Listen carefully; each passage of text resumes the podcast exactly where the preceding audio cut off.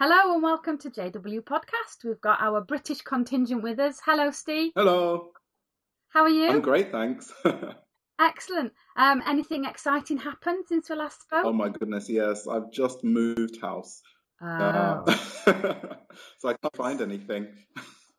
Do you know where the tea bags and the toilet roll are? Most important things, yes. Excellent. Most important things. And we have Heather with us. Hello, Heather. Hello. How are you? I'm fine, thank you. Anything exciting happened? Well, I did go camping uh, with yourself last weekend, Louise, which was very exciting. yes, it was. if I'm not a bit excellent. debaucherous, but Yeah. Not at all. no. We did things that I couldn't remember the next day. yeah, which is how it's supposed to be, I think. Right. So it's fine. My Mhm. mum, my mum um, texted me in the morning and said, after you went to bed, somebody got a guitar out. Like, Yeah. how does she know when I went to bed? And apparently you'd put that on I might have done a live feed. Yeah. Right. okay. Yeah. Well, we've got an interview today with Naomi, who was interviewed on Radio 2. I don't know, Steve, did you hear that interview? I haven't listened to it yet. It's quite interesting. It- You're either a Radio 2 listener or you're not. And if you work, generally you don't get to hear Jeremy Vine because I think it's during the day. Okay, so we've got Naomi with us. Hi, Naomi, how are you? Hi Louise, I'm good, thank you. How are you? I'm very well, thank you. And um, just to introduce you to Steve Hello. Hi Steve. Hi, how are you? and to Heather. Hello. Hi Heather. So, Naomi, what we'd really like to know first of all is what what's your backstory? Well, I was born um, to a family of Jehovah's Witnesses. My uh, parents were second generation, and uh, my grandfather had become a witness when my father was nine, and my mother's family um, were contacted when she was 16. And so then that's all I ever knew was was uh, a witness upbringing. I'm the second oldest of 10 children. We moved to Wales when I was four years old. My father was in farming, and so we moved to Wales. And so f- there were periods of time when we didn't actually associate with the congregation um, regularly. We were what was known as an isolated group. And Yes, I I remember hearing about you, you strange isolated groups. Weren't you always a bit rogue and do your own thing? And Well, we, we, we had to really, you know, we well we could because there was no one giving us directions. But I, I do have intermittent memories of, of being with um, with congregations, and it sort of affected my attendance really because there was never that consistency, and so there was that isolation on on different levels. You know, isolation that I felt at school, isolation in, on a congregation level because I wasn't always involved with the congregation. And so, yes, there's sort of a bit of a dichotomy going on there. yeah, it sounds quite lonely. Um, did you have your own? Did did you find differences from things that you did to things that the congregations did then when you did meet up with them? Not that I can particularly recall. Um, well, except that my my parents were were a law unto themselves, actually thinking about it. And so when my mother decided uh, in 1969, there was a big international assembly coming up at Wembley. And the baptism was going to be at Ruislip Lido, which was where she got baptized. So she thought it would be great if history repeated her, itself and her two oldest children would get baptized there. Well, I was 13 at the time, and my brother was going on 15. And I can remember, well, the the um, whoever was in charge of the congregations at that time, I think it was it was like one person, had no idea that my parents had made this decision that we would get baptized. And my father went through about 80 questions, I think it was then, in, a yellow book called, um, it was the lamp book, Your Word is a Lamp to My Foot, or something like that. It was a, a scriptural reference.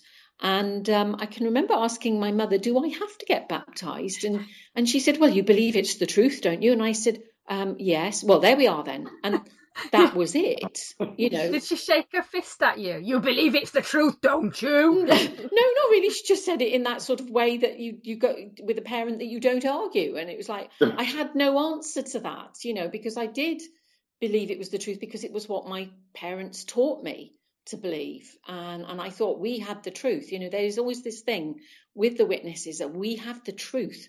We're the elite. You know, we're different from everybody else. We've got something special. You know, and it sort of sets you apart. It creates that almost an elitism, really. Mm. So that was that. Um, we we went off to um, Wembley, um, and and it, it, was quite chaotic. It was something like a, an eight day assembly. It felt like a twenty eight day assembly. I have to say, it just seemed to go on forever.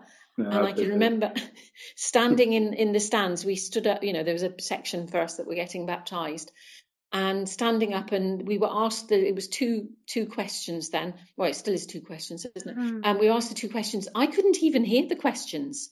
The, the sound was so bad i just followed when everybody else said yes. I said yes as well. And we, we were bussed off to to Ruislip Lido. And um, and it was it was, it was all just a blur you know. I got baptized and everybody else was sort of feeling wonderful and all rejoicing and i i had a nosebleed and I just I was in a I was in a daze, and I thought I don't know what that was all about. but I I had this sinking feeling that somehow I'd done something that I couldn't get out of. oh, yeah, good feeling. So you got dunked at thirteen. Yes. Yeah. Wow. Um, you had you had a lot of um siblings, didn't you? Yes. As I said, I'm the, the second oldest of ten.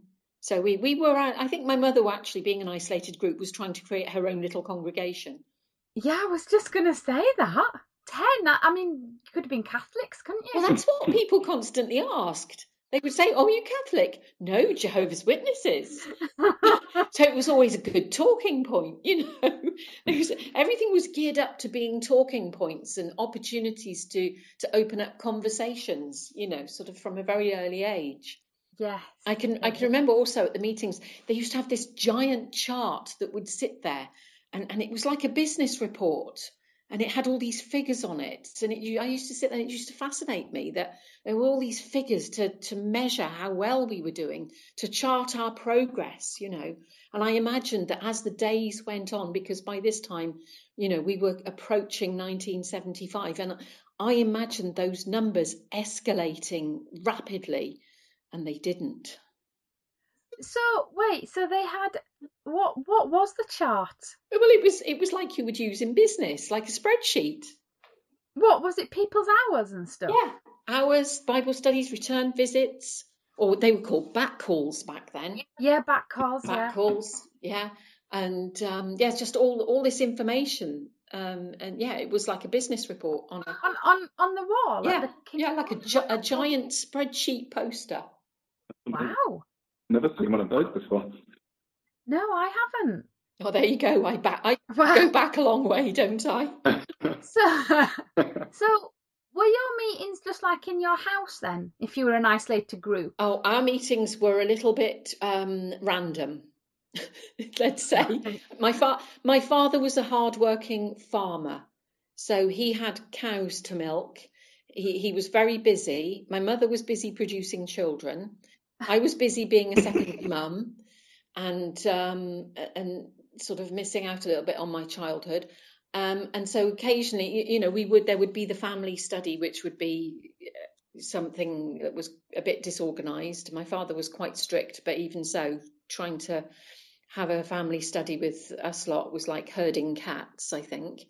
And of course, it was boring, so kids would disappear. if there were 10 of you, somebody could slip out, couldn't yes. they? And perhaps not be noticed. yes, that's right. So, yeah. So, what we really want to know is how did you get from there to uh, being on the Jeremy Vine show? Well, obviously, I, I had to leave the religion as part of my backstory. And that happened. That happened eleven years ago. Um, I, had been kind of um, suffering with cognitive dissonance as the years had gone by. And I remember November 1995, the Watchtower about the change in generation, and I just oh, that yeah. really disturbed me. Um, and I, but I couldn't talk about it to anyone because you realise that if you start, you know, sort of voicing concerns, you get kind of marked out as being oh leanings towards apostasy, and so you don't want to do that. So I kept it all to myself. Um, and then, you know, sort of gradually things got worse and worse, and until eventually somebody mentioned to me about the, the, the whole Watchtower UN thing, and it just started un, unraveling like an unstable cardigan. And um, it's a good analogy. It's a very good analogy. There's one thing about being brought up as a witness. You can always put your hands on a good analogy when you want. Think of good illustration. That's it. So yeah. So uh, you can't see my audience contact and use of notes here that Paul's W work on. So I, uh, having left at 15, because the story with Jeremy Vine starts back then. I I left school at 15 because we were so close to the end that I didn't apparently need an education. I didn't need to be equipped to support myself in the world.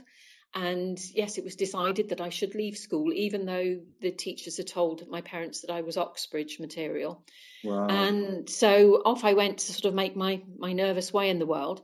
And um, and so eventually, you know, I, I sort of met my first husband, got married, had children, and so on. But eventually, I got to a point where I I need some sort of qualification. You know, I'm 60 years old now, and I have no financial means to support myself into my old age. I have no pension, nothing like that. My first husband died. I remarried, and that ended. And so, um, a couple of years ago, um, I decided I needed to get some sort of qualification. And one of my passions has always been health and wellness and nutrition. So I, I signed up for a three-year course in London at the College of Naturopathic Medicine to get a diploma in naturopathic nutrition because it's just something I'm really, really familiar with, having done lots of research on. And so the cafe where I met Jeremy Vine is round the corner from uh, college, and it's just around the corner from the BBC. And so almost it, it was almost our crossing paths was inevitable. And I, you know, I always spot well-known people and always manage to end up talking to them. um, because you know well, you're trained as a witness to strike up conversation with all and sundry Oh yeah. so um, build rapport quickly um, and uh, make eye contact and make sure they can't get out the door. Um, no, not really. So, um, yeah, I picked up my coffee um, one morning, and it happened twice that I saw him. And both times I just spoke to him. It was just natural that our, you know, we sort of. I, I walked in the door, he looked up, and I just said, "Oh, hello." Um, and then the second time I got chatting with him, and I mentioned about the uh, results of the, the hearings, the findings of the hearings of the Australian Royal Commission Oh. And I because I he was with Nick Robinson at the time and um, the reporter for the BBC, and I thought it would be perhaps something that he would want to cover on his program, but a bit too controversial, I think. And then we we were chatting away, and I happened to mention being the second oldest of ten, and he pounced on that and said, "Right, we need to get you on the show to talk about that." And so he wanted my contact details. I gave him my card, and a couple of weeks later, the researcher contacted me, and that resulted in me going on the show in February. So I talked about, you know, being the second oldest of 10, and it was a great interview. It went down really well. Bit of an awkward moment where he said about Christmas. I mm-hmm. managed to kind of just skim round that one because I thought I don't want to get into the whole JW Yeah. thing at this stage because mm-hmm. I quite like to come back, you know. So, and he said, he said to me off air, um, there was something else you wanted to talk about. I said, oh yes. I said it's it's, but it's a whole other subject. And I reminded him what it was. Oh yes, he said that is. I he said that's a whole other program. I said I can come back. I said helpfully. And so when his producer came in, you know, and said, oh well done, that was really good. You came across really well. And he said, Phil, we're getting Naomi back to talk about the Jehovah's Witnesses. And so that's what happened. Uh, the researcher was instructed to contact me and she wasn't quite sure why. And so I gave her a, sort of some idea. And she picked up on um, being brought up as a witness, being in a witness family, and shunning, being shunned. Because having left, my family, Mm. who still witnesses, shunned me. So that's how it came about. And um, so he focused a little bit more um, than I would have perhaps wanted to on the birthdays and Christmas thing. The main thing for me was actually flagging up for people the shunning issue and also the fact that I knew there'd be people listening who would be witnesses or ex witnesses, you know, disfellowshipped ones who possibly felt they were the only ones it was happening to. And so I thought, more than anything, I wanted to be able to sort of reach out to them and sort of let them know that they weren't the only ones. Mm. So, you know, and I think that's, you know, I, I managed to achieve that. Yes, that did come over. You came over really clear. And I was going to ask you what was the focus of the interview, and you've kind of explained that because um, I thought the same that he focused quite a lot on the birthdays and the Christmas and oh, that must have been awful. But but I, I was aware that you did make some really clear points. I mean, you're very well spoken and you come over really clearly, so that was good. Thank you. And also, Ra- Radio Two is a really safe. It's a safe show for witnesses to listen to, isn't it? Yes, they th- well they think it's safe. It used to. Wasn't It used to be. was it? no, it used to be safe. Do you know? I remember some years ago when. Do you remember that that thing? Uh, it was in Japan, a terrorist attack in Japan with um, a chemical agent called ricin or something, where people Right. were killed. And and that's it. It was on the on the on the underground or something, wasn't it? Mm. And I remember it being discussed on Radio Two and about the, um, something to do with it was a cult. And they actually said, oh, now they mentioned Jehovah's Witnesses, and they said to this expert on cults, "Are Jehovah's Witnesses a cult?" And he said no, and he gave a reason why not. And I remember thinking a, a sense of relief and thinking, "Oh, great, I'm not in a cult. See, it's not a cult. Expert on radio has said it's not a cult, so I'm okay." And and now, you know, sort of some years later, I was able to get on Radio Two and redress the balance and actually flag up that no, it really is a cult. Mm. You I know, think we- a lot of I think a lot of people don't really realize it's a cult, do they? Because they don't see them, you know, drinking the Kool Aid or, Mm, or anything like that. Um, but um, Steve Hassan, who wrote uh, a few books on um, on cults, he has now included a lot of Jehovah's Witness, uh, you know, examples in in his new edition of his book. So Right. yeah, another expert actually says they are a cult. yeah. And Steve Hassan said he didn't realise that witnesses were a cult. He wrote his first book without any reference to them at all, and then loads of witness ex-witnesses wrote in Mm. and said about that um, combating mind control. Mm. Um, oh my God, this is me, this is me, and he got so he got deluged with so many ex-witness letters that that's when he started thinking, oh, are these guys a cult? Mm. Interesting. Yes, uh, it's funny when I first left properly because I realised that actually once I'd figured out the right question, because when I I questioned the whole UN thing with the presiding overseer, and I'd got the I'd printed off the Guardian article, and you know I thought I'm I'm, I'm going to raise this. And he sort of he'd been at Bethel at the time that it it had surfaced in 2001, and this was two, January 2005. And so he, he, I said, you know, he would look into it. I, I said, can you explain it? And he said, well, no. He said, I'll look into it, which he never did. But he looked at me and he just said, you do believe it's the faithful and discreet slave, don't you? And I felt really disturbed by that. And I looked at my friend across the foyer of the Kingdom Hall, my friend Sally, who knew what was going on. And I felt like saying to her, run, Sally, run, you know, it was sort of like, like in a science fiction movie where everybody's Yeah. being taken over by the Borg. And so, so, um, so once he said that, I started seriously thinking about that whole, well, all my life I've, I've accepted that they are the faithful and discreet slave. On what basis? And then I mm. came across Don Cameron's book, Captives of a Concept. Yes. And that was key for me.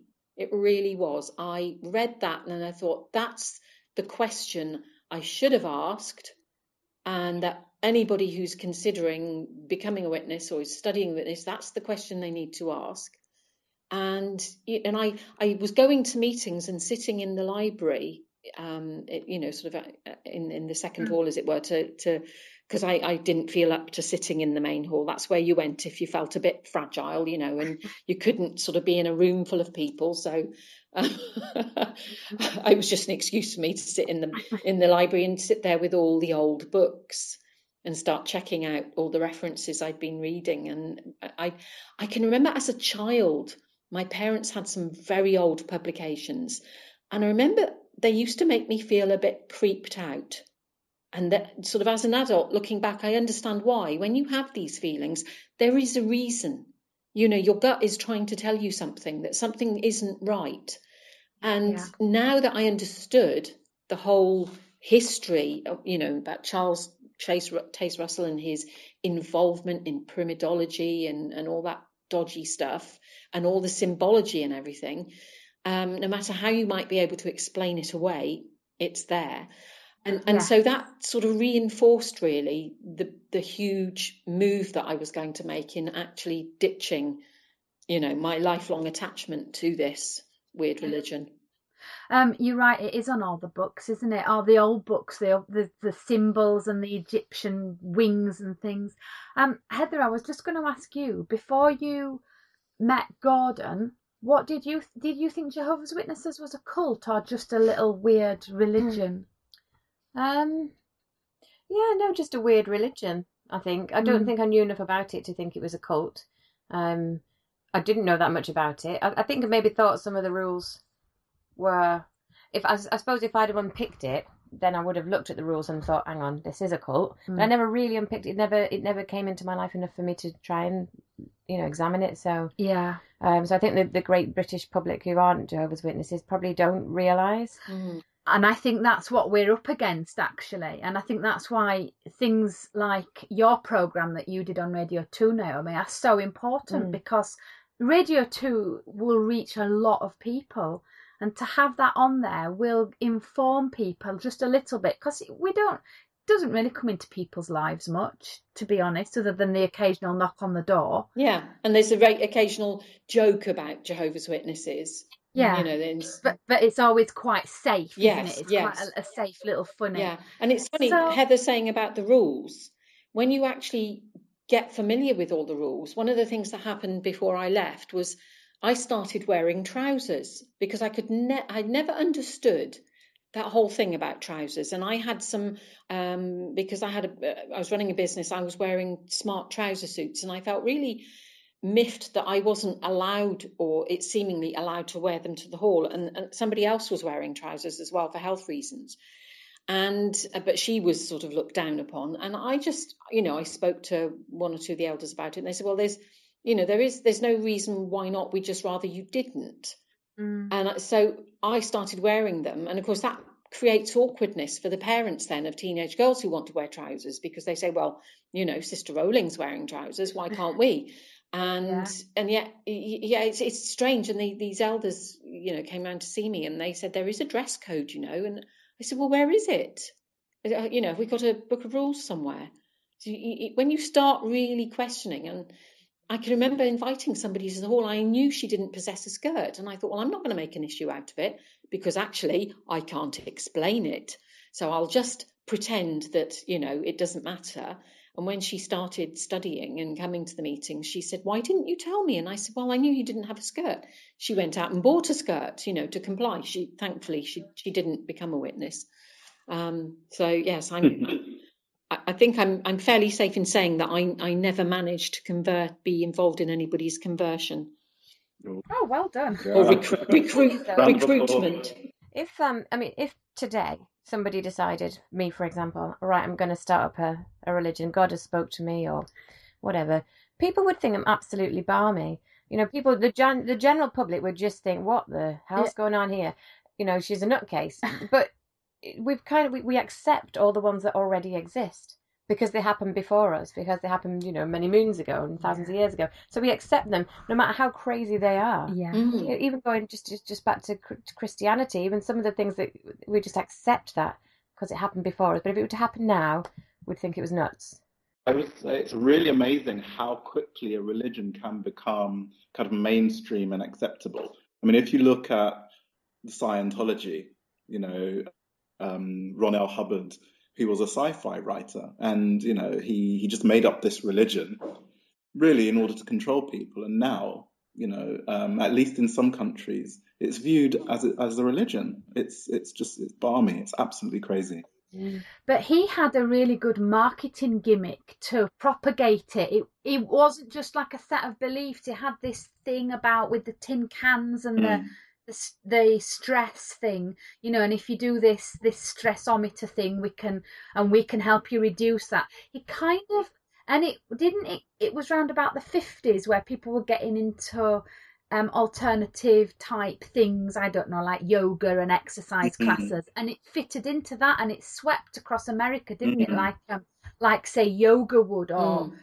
or meditation or something like that he hooked it on the back of a product and that's how it spread. Mm. So if you, if you mm. had a product with your religion, Heather. Oh right, well I can find one. So yeah, yeah. Don't know what it is yet. the Jehovah's Witnesses have a product. they have a very saleable product. And Ray Franz, I think, um, actually summed it up in, I think it was his first book, um, Crisis of Conscience. No, actually, it may have been his second book, In Search of Christian Freedom, where he describes the good, the good news that the witnesses preach. You actually can't find that in the New Testament you know the, this whole thing about armageddon's coming we're gonna you're gonna survive you can survive armageddon into a new paradise earth. And he described it as a spiritual materialism because it's something that's mm. very material. And it, it addresses this sort of inherent human need that we have to, to live forever or to, and to, to live in, in peaceful circumstances to have that wonderful life I can remember one woman calling on her with the, the magazine. She said, I'm fed up of seeing your illustrations of people eating mountains of fruit. I hate grapes. also, um, it depends what the product is, doesn't it? Because if you've got um, a desire in mind to um, maybe bump off a few people or or something. You can you can sort of follow the, the steps of Charles Manson and, and the Manson family. And if you've got nine people you want to kill, he didn't kill anybody, but he instructed all his followers to do so, and they murdered nine people. You know, they all that was a cult that was in a he lived in a commune, and mm. um, he managed to convince them that that's that's what he you know they should be doing for whatever reason. I don't know. There's don't you think there's a parallel situation now with the the people, the witnesses being instructed by the, the governing body to effectively psychologically kill people? Yeah. Mm. With the shunning, what they're yeah. doing is they are desensitizing people to their natural, what I would say, God given um, natural affection. You know, yeah. natural affection for your family members is, is something you should have. And they're actually getting people to kill that off in themselves and desensitizing yeah. themselves to it so that they can shun people that they used to love. Is that because they they um they say that when the Armageddon does come, then you won't feel as upset because you will have already broken that tie and those people won't be coming with you? Yeah, yeah, I think that is part of it. Mm. Yeah, and actually, I made a point in a recent video where I said shunning shunning relies on you caring about something more than the blackmailer cares about it.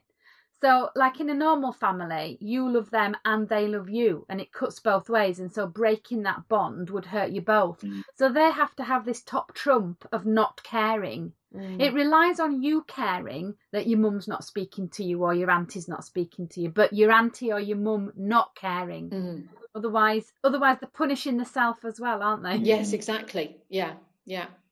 So they are they're playing very very powerful psychological games. Mm. Yeah. And I, I remember when I, uh, about the time that I left, my second, um, no, it's after uh, my my second marriage broke up after I left. Um, it was about five five years later, and I'd been on it when I first left. I'd been on a forum called Paradise Cafe, um, which was enormously supportive. It was fantastic to be on there and and just sort of be discussing online different things, and you know realizing that I wasn't alone. And people, several people mentioned George Orwell's book 1984 and the parallels with Watchtower and Big Brother. And I eventually, strange timing, I know, to be going through a marriage breakup and decide to read a really depressing book. um, and I took it on holiday with me and I read it and it was, I was quite shocked at the parallels they have. You know, I don't know if you, any of you have read 1984. Oh, yeah. yeah. yeah. yeah and and it, you know the ministry of truth and the way mm-hmm. that Winston Smith has to keep rewriting history. Yeah. Um, and everybody just follows along with no, we believe this. Oh no, we don't believe that anymore. Now we believe this. Mm. Yeah. I think the parallels between the cult and for instance, repressive regimes like in North Korea, they're just exactly the same. It's exactly the same thing. It's the bite model that Steve Hassan mm-hmm. puts forward, isn't it? Behavior control, information control, which is what um, fascist regimes do emotional control and thought control and it's the same thing and that's why sometimes i see people posting online and saying oh my god it's just like a it's just like a communist regime well yeah it is Mm. It's exactly the same tools. Well, I read a book uh, a few years ago um, called This is Paradise by um, a man, a North Korean man who escaped North, uh, escaped his country. Uh, was, he was called Hyok Kang, And um, it was just amazing. As I was reading through this book, of, of course, you know, there are not public executions in the Jehovah's Witnesses or anything like that. But, you know, many of the, the aspects of daily life just reminded me so much of just growing up in the Witnesses, you know, from, you know, this kind of um, personality cult kind of thing. Um, the the, the governing body is definitely a personality cult, especially recently. Mm, yeah. Especially recently. Now they've got that JW broadcast thing. Yeah. Um, yeah. The, the parallels are just quite striking. Yeah.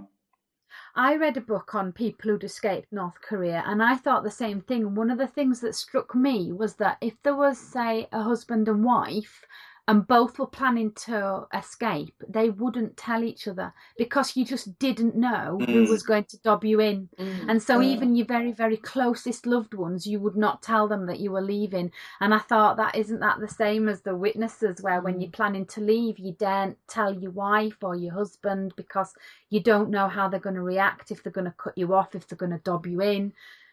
And um, I thought that was a real parallel. Oh, I was just saying there was another really interesting parallel um, whereby um, when you if you commit a crime uh, under the North Korean regime, your parents' generation and your your children's generation, all members of your family, go to prison.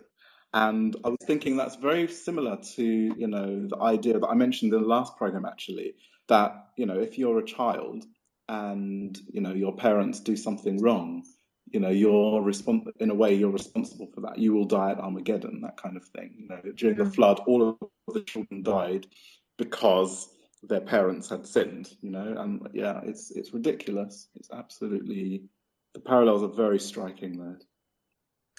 So naomi going back to your interview i just wondered what had happened since then since you've been on the um, radio? Well as you know i literally the day before the interview, I'd been thinking about putting up a, a page on Facebook, and the day before, um, I put it up, um, Live Life, Be Free, Breaking the Chains, because I thought there's going to be these people who are listening who will perhaps want to know where they can go. They need somewhere to go. And mm. I hmm. thought this page I could use, it would be a public page, and that I would be able to post links to other websites like JW Survey um, links to um, references to books and perhaps also counsellors and therapists. You know, it's a work in progress, the page. So I mentioned it to Jeremy Vine before we went on air, and he said, Fine, yeah, that's great. You can mention that. If I forget to bring it up, he said, Make sure you get it in. And so he remembered anyway. So so as a result of that, um, you know, I've had a lot of people visiting that page, a lot of people get in touch and I'm able to sort of point them in the direction of you know right the right support that they need. And so many people thanking me in on the page and in private messages and on the BBC Two uh, Radio Two um, Facebook page saying thank you for for being strong and speaking out. And it so resonated for me mm-hmm. you know and it just so much positive stuff. There was also a certain amount of negative stuff and I think I will um, put a little sort of paragraph on the, the Facebook page to say if you're an active Jehovah's Witness, you really shouldn't be here. And, you know, this is for support for people who have been damaged by your religion. So, you know, don't come along and add to the damage. And I've had mm. a few, you know, a few trolls come on and um, you can hear the cognitive dissonance. Some mm. one person was disfellowshipped, and she's saying, "I'm now working my way back, and this is the best religion, and this is the truth, and blah blah blah." Um, and other people have come on, and you know they've sort of answered them and dealt with them. And that's been that's been good. So there's also um, it struck me as interesting that there were some people who considered me to be bitter and angry and and they they actually said, "Oh, this is just one woman's bitter bitterness she's venting." And I thought, I don't think I sounded as if I was venting no, at all. No, you didn't come across that no. way at all. And I thought, well, no. it would be quite interesting to maybe write about that um, because there's there's quite a few things, different areas that I thought I'd like to enlarge upon. one of them is that the thing that I am not bitter and angry. Um, yes, it impacted on my life negatively in in many ways, but I've dealt with it, and I think I'm a stronger person for it. Mm. Um, and the other thing is the um, the embarrassment. I think, you know, when people have been conned, they've been scammed, they don't like to say anything because they feel embarrassed about it. Yeah. Mm. And I thought going out there in public and saying, yes, I believed this, I was told this, and I believed it, and I went along with it for a, a lot longer than perhaps I should have done. And yes, I felt a degree of embarrassment when I realised, but actually, somebody needs to speak out and say, you know, it's okay to be embarrassed. We all make mistakes, but it's yeah, and not you know not just it's not just your own mistakes. It, but in this sort of situation, it's um it's just pure like we said mind control isn't it it's somebody else's mistake mm. projected onto you yeah. from a child or whatever yeah it just shows how powerful it is really mm. it shows how powerful that even logical and very intelligent people can be duped by you know the powerful methods that these cults use. I think it's that the hope hope for a better life is always on your mind isn't it? No matter how intelligent you are and how uh, logical you are mm. and you, you see things for you know there are always people at a turn because there's that hope for a better life or an afterlife. And um, I think the unknown is so scary that we don't know what's going to happen when someone says, "Oh, this is going to happen," and if you're in the right place for it, if you're vulnerable, then mm. it can happen to anyone, I suppose. And as a ch- as a child, you are vulnerable. Yeah. By the but the, by the very fact of being a child, you are vulnerable to that undue influence mm. and to, to that grooming. Yeah, that's what it is, and it, and, and you're impressionable, and you're you're a sponge, aren't you? You're told adults have told you all your life things, and you've believed them, and they've turned out to be true. You know, don't put your hand on the fire; it's hot. Turns out to be true. Why wouldn't this be true? Yeah, and there's that Jes- there's that Jesuit saying, isn't there? Give give me the the boy until he's seven, and I'll give you the man. Mm. Oh yeah. So can I just repeat that? Um, it's a Facebook page that you set up, is it, Naomi? Yes, it is. It's live life, be free, breaking the chains. Brilliant. I will put a link to that on um, on the podcast um, on Podbean and on the um, on the YouTube video. Okay, thank you so much, Naomi. That was really fascinating. Now, I hope you'll join us while we discuss the rest of the items for today's show. Thank you very much. Yes, that would be lovely. You. Um, so one of the things I wanted to discuss was the absolutely brilliant article in the Guardian, which was um, the twelfth, wasn't it? I think a couple of days ago. Steve, did you get a chance to see that? Yeah, article? I've read that. Wow, that was an eye opener. it was good, wasn't it? It was amazing. Yeah. Mm. I mean, I was happy because I think the Guardian is one of the most respected papers mm-hmm. in the mm-hmm. UK. That's just my own political um, angle on it, but it is a respected paper and it was very clearly written as well, wasn't it? Yes, yeah, definitely. Yeah. Um, she covered it was um a journalist called Alice Ross, and she covered two issues which we have discussed before in the podcast. So I don't want to go over them greatly, but I just did want to discuss the the Guardian article. So she talked about the court case that was brought by um, the lady who took the Watchtower Bible and Tract Society to court. Mm and having appealed it, um, they they got landed with legal fees as well. Mm. Um, she said they'd appealed it three times that judgment.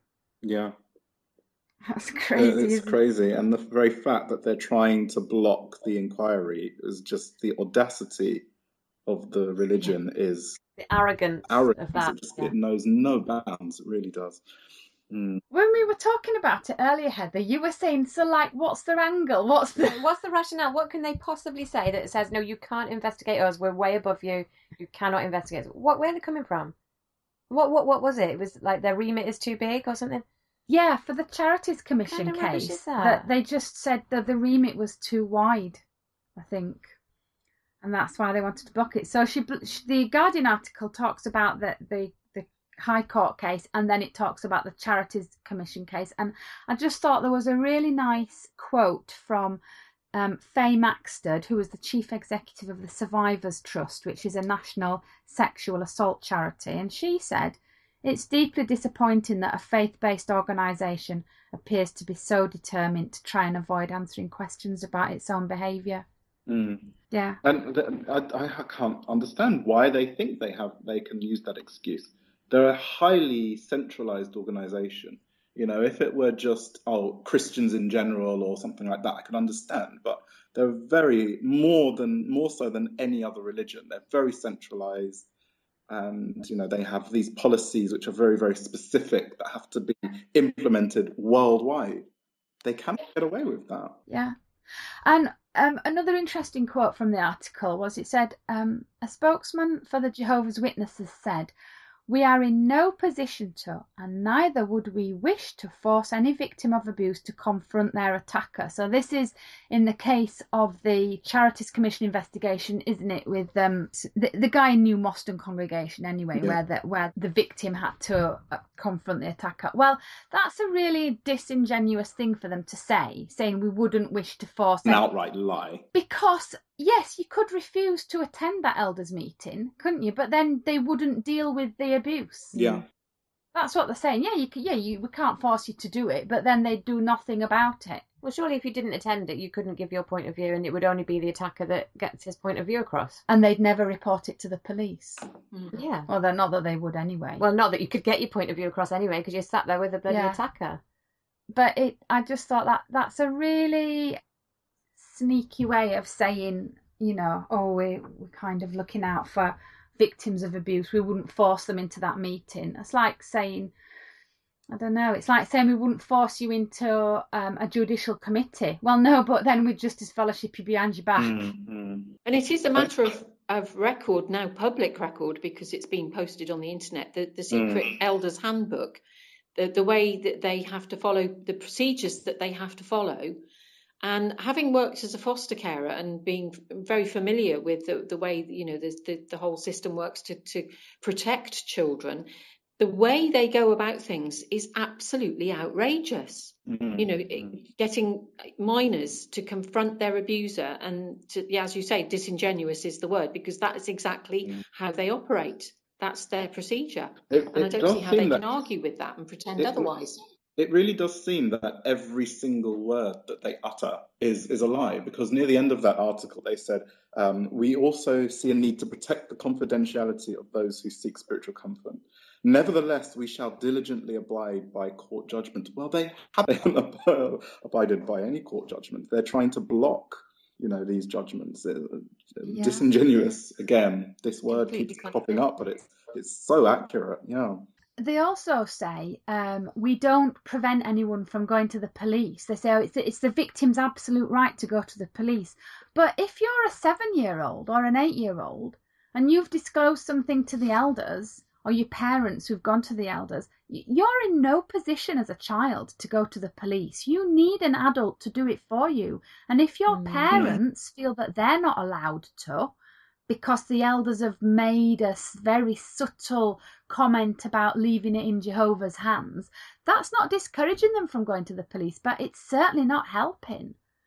Yeah, I mean, looking at this as a as a social worker and as you know, working with um, children who are are abused and things, and if I if I came across now a Jehovah's Witness child that said um, they'd been sexually abused or even physically abused, I would be looking on a much grander scale at the family, at the elders, at the everything. I'd be looking at the wow. other children in the congregation. You know, I would be opening this and taking this and fighting it as much as I can to yeah. get it as, as open as we can because I know this. Yeah. But I'm one of, you know, thousands of social workers within the UK who who I only know I know this because of because of you yeah. and because yeah. of my husband, but they don't know this. No, and, and and it's so hidden. And just like just even some of the things that they say, you know, that the, the child has to sit with the abuser it's absolute not what what on earth? How can anybody think that that's okay? In in what world is that okay? I know. Mm. And but it just beggars belief. And I think even if I told people, they wouldn't believe me. I think if I went and said to my manager, "These children have to sit with their abuser," she'd be like, "No." She'd be like, "No, that it might have happened no. once, but yeah. it would have been a one-off." It would have been yeah. yeah. twenty years ago, maybe not yeah. now though. Yeah, they wouldn't believe it. No, it's happening. Which is which is the story that the wit the the witness spokespeople propagate, isn't it? They say, "Oh well, we've learned a lot in recent years, and you know these things that happened years ago, we've learned so much more now." But but this stuff is happening currently. There yeah. are some stories that I mean, some of these situations are very current. It's medieval practice. Yeah, it is, isn't medieval. it? Yeah. We're chopping heads off next, aren't we? so I'm sure nobody knows, but um, does anyone know how the Guardian got hold of this story? I don't know. Hmm. No, I don't either. But it's a it's a cracking good story. It really is. because one of the next points I was going to make was how we do get media attention. Obviously, Naomi, I mean, that was utterly amazing that you go you go and do a course in London and you go and sit in a certain cafe and there's Jeremy Vine and somebody else and you just get chatting to them. That is amazing. Um, generally speaking, I think we have struggled to get our stories out to the mainstream media, but um, two people I know have been pretty good at it. Uh, um, John Viney and Steve Rose. And what they do, I know what Steve does, is just he relentlessly emails journalists. And he emails them every time there's a, a story. So, like when the recent, what was the most recent guidelines on um, abuse, child sex abuse from the elders, first of August?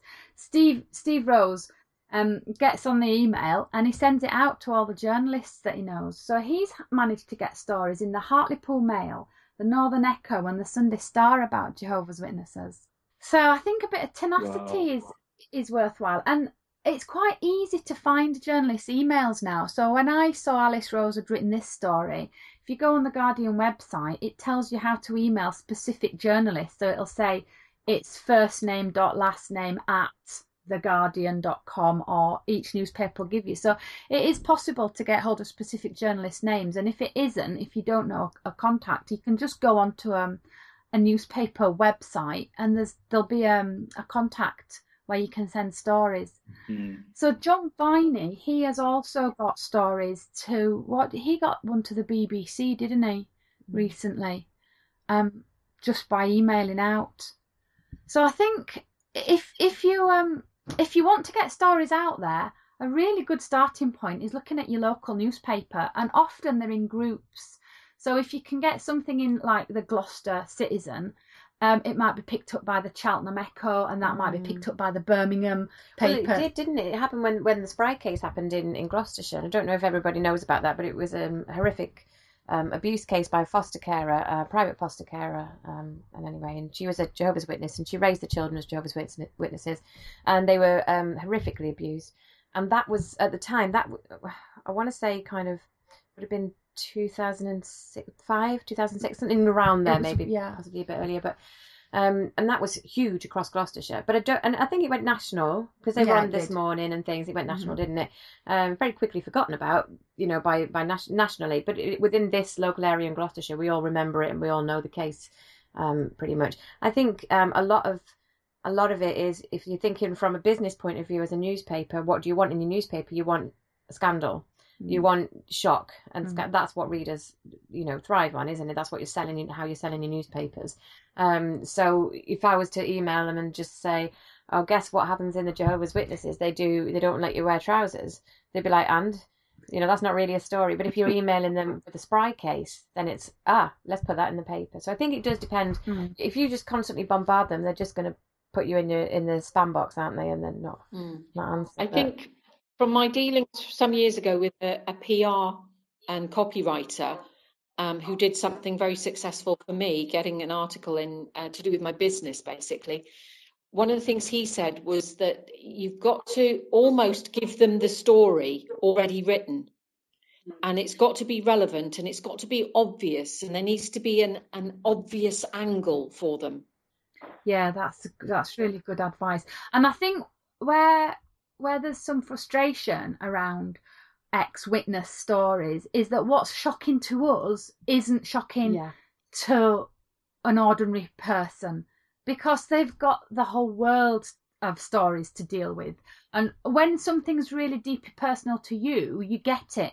But to someone else, you do need it very, very obviously wrong for for people to be mm. interested. Mm. Well, it's, it's a constant competition, isn't it? Between you've got the war in you know Syria, you've got the you've got rapists, you've got murderers, and then you know Jehovah's Witnesses. Okay, mm. somebody was sexually abused. That's sad, but it happens a lot. Um, so what makes it different? What makes it a scandal for us? Why do we need to pick that paper up? Um, another angle on getting media attention. I don't know if anyone had chance to look at this article about the um, Mormon mass resignation on Saturday, which was oh. two. Well, the story was two days ago, so it was written on Friday for yesterday. Um, and what's really interesting about this is they've done it a few times now. Now, obviously, it helps if you've got loads of Mormons in Salt Lake, Salt Lake City. Seems to be an annual event now, doesn't it? Um, where people can turn up on a, a specific day once a year and sign a resignation paper. And if enough people do it, then you get media attention. Um, mm. But what was fascinating about this was that it, it says they had planned one every year um, for the last five years, but two extra events were held since the first one, two, two, uh, two ones in between, because of it said they were sparked by the revelation of new information contained in the LDS handbook intended for local level church officials such as bishops and stake presidents. So a bit like our elders handbook. So what had happened on the two extra events was that the, this handbook had kind of revealed that children raised in same-sex households would be barred from participating in LDS, I call, call it mm. LDS, Mormon rituals yeah. until they reached the age of 18, and that they'd have to denounce their parents' homosexual lifestyle. and that, and it said that they also introduced a policy viewing um, sexually active same-sex couples within the church as apostates. Well, of course, we already have that with the witnesses, but this must have come as a shock to Mormons. So, in one of these extra events, as soon as this information came out, it said the LGBT community was outraged, and um, about two thousand people turned up to um, to resign from being Mormons. I love that. Absolutely brilliant. Yeah, uh, yeah. They should do one for Jehovah's Witnesses. I was just thinking that. Who organises these? Well, this is the thing. I was thinking the same. Something big with lots of people doing the same thing at the same time would attract media attention, wouldn't it? But we don't have like a city where we all live. Yeah. do we really? So they do have the edge on having Salt Lake City. Um, and it, the people who ran it, so I'm going to try and get one of these people on the podcast. I think it'd be amazing to interview. Awesome. They, I don't know who's organised it, but they had speakers there. So they had a whole day in the park with speakers. Um, one was a woman who was an attorney and a, a feminist who worked for the inclusion of women in the LDS priesthood. One was a guy called Jeff Ricks, who's the director of postmormon.org. He was going to speak. And then um, somebody from the LGBT activist transgender community who had been raised as a Mormon boy and obviously left, he spoke as well. And um, somebody else who who'd done some work about the mass shooting at the gay nightclub in um, Florida. He spoke as well. But yeah, I did think if that something like that would make a really powerful statement, wouldn't it? Mm. Uh, what the article said about it, because it was reported in the the American media. Uh, they said it's really quite emotional for people who are there, said Steve Holbrook, oh, an organiser of the recurring events.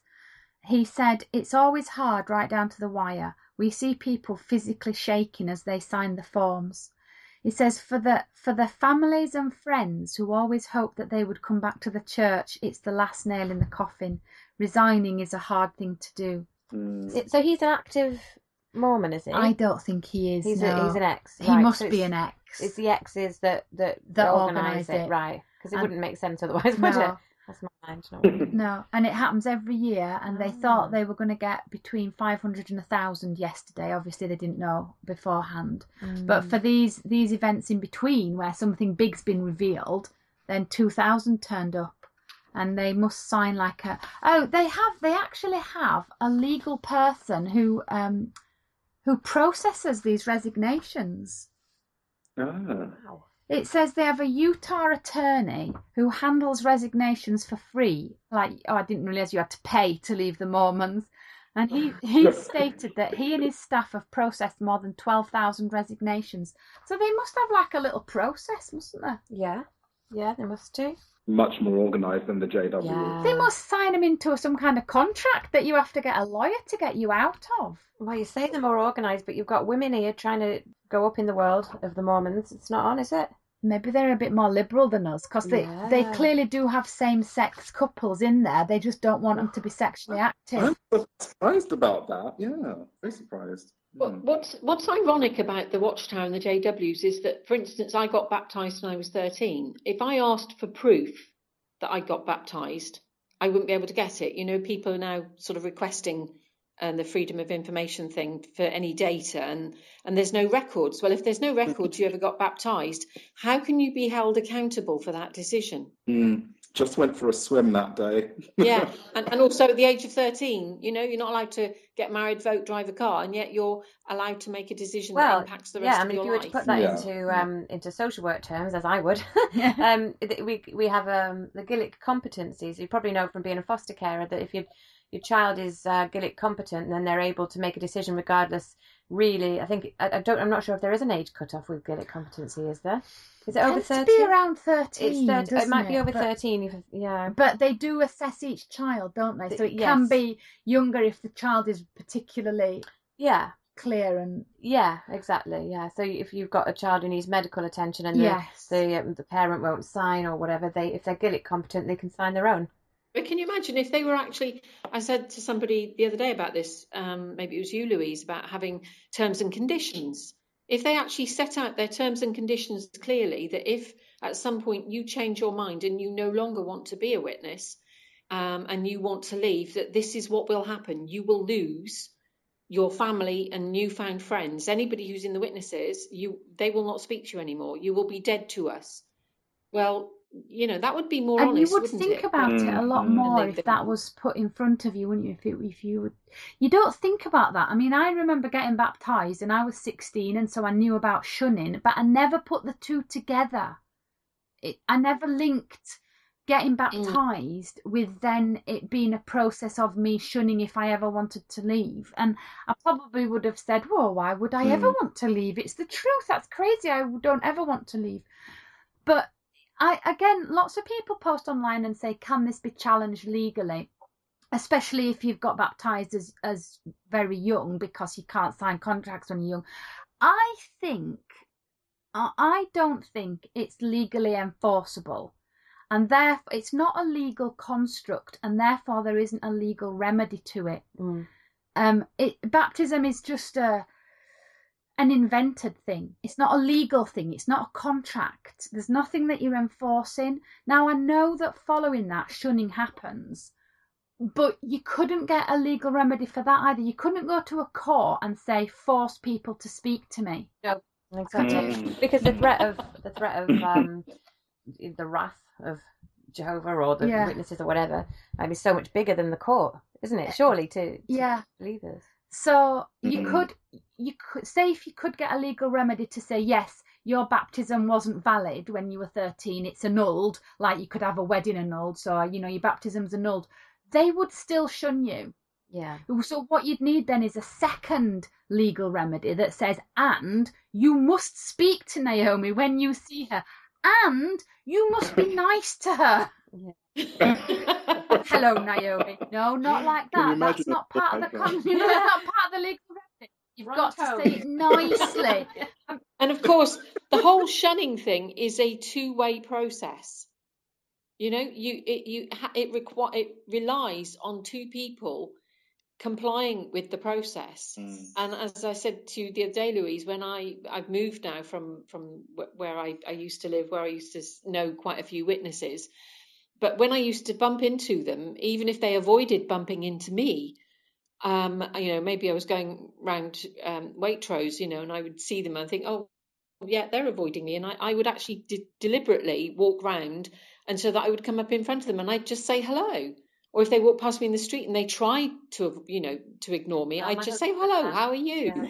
You know, I wouldn't participate in it. It's like you're the one that's yeah. shunning. I'm not a shunnee.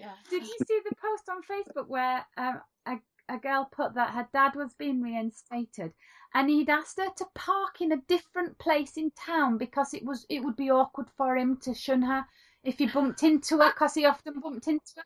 Yeah. Oh, oh yeah, I saw oh, that one. I, saw like that. saying, "Oh, now Heather, I'd like to punch you in the face, but can can you not dodge my punch? Yeah, can someone get closer, yeah, please? I can't. Can you not move? Yeah. Oh, it's a bit awkward for me when you move about. Unbelievable. It's That's, that's unbelievable. No, we can't. We can't make it really? easier for you to shun us. Although, having said that, when I see um, witnesses in Tesco's we don't have a Waitrose in Gloucester. when I see them in Tesco's, I always hide down jams and spreads because Because they don't buy them. They're not allowed sugar. Yeah, because I can't stand talking to them. Hide in the alcohol aisle. Oh no, Oh, they'll yeah. be there. won't They're all down the alcohol aisle. Yeah.